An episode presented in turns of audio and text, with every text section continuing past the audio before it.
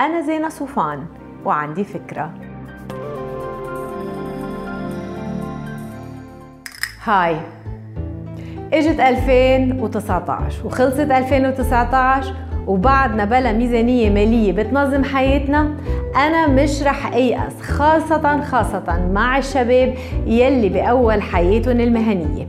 ومع كل يلي القصة وما فيها إنه موضوع ال Excel وال budget software عاملين لهم قلق وصداع لكن عندهم النية موجودة. خليني أخبركم إنه في أنواع كتير ميزانيات بسيطة وسهلة رح أستعرضها معكم بفيديوهات قبل آخر السنة. أول وحدة هي ميزانية الخمسين 30 20 ويلي هي ميزانية شهيرة كتير.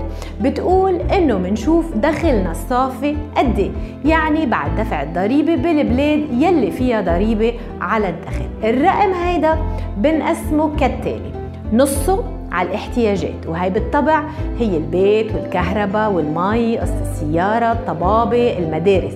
قلنا القاعدة اسمها 50 30 20 ال 30 هي للرغبات فإذا أنتم حاسبين الكيبل وهدية الزواج وحفلة عيد الميلاد ورحلة الصيف بالفئة الأولى تفضلوا حطوهم بمحلهم الصح.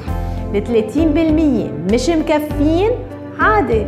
بنعيد نظر بالعشاء المتكرر بالمطعم أو بنستبدل خطة الصيف بشيء أوفر عبكير وإذا على القد معناتها قصة سيارة جديدة مش بمحله أبدا هاي السنة لأنه العشرين بالمية الأخيرة لازم ما تندقر أكيد.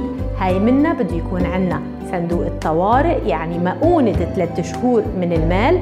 كمان منا لازم نسدد ديوننا السيئة وفق خطة ونبدأ ندخر ونستثمر عبكير خلوا 2020 تكون سنة الخمسين 30 20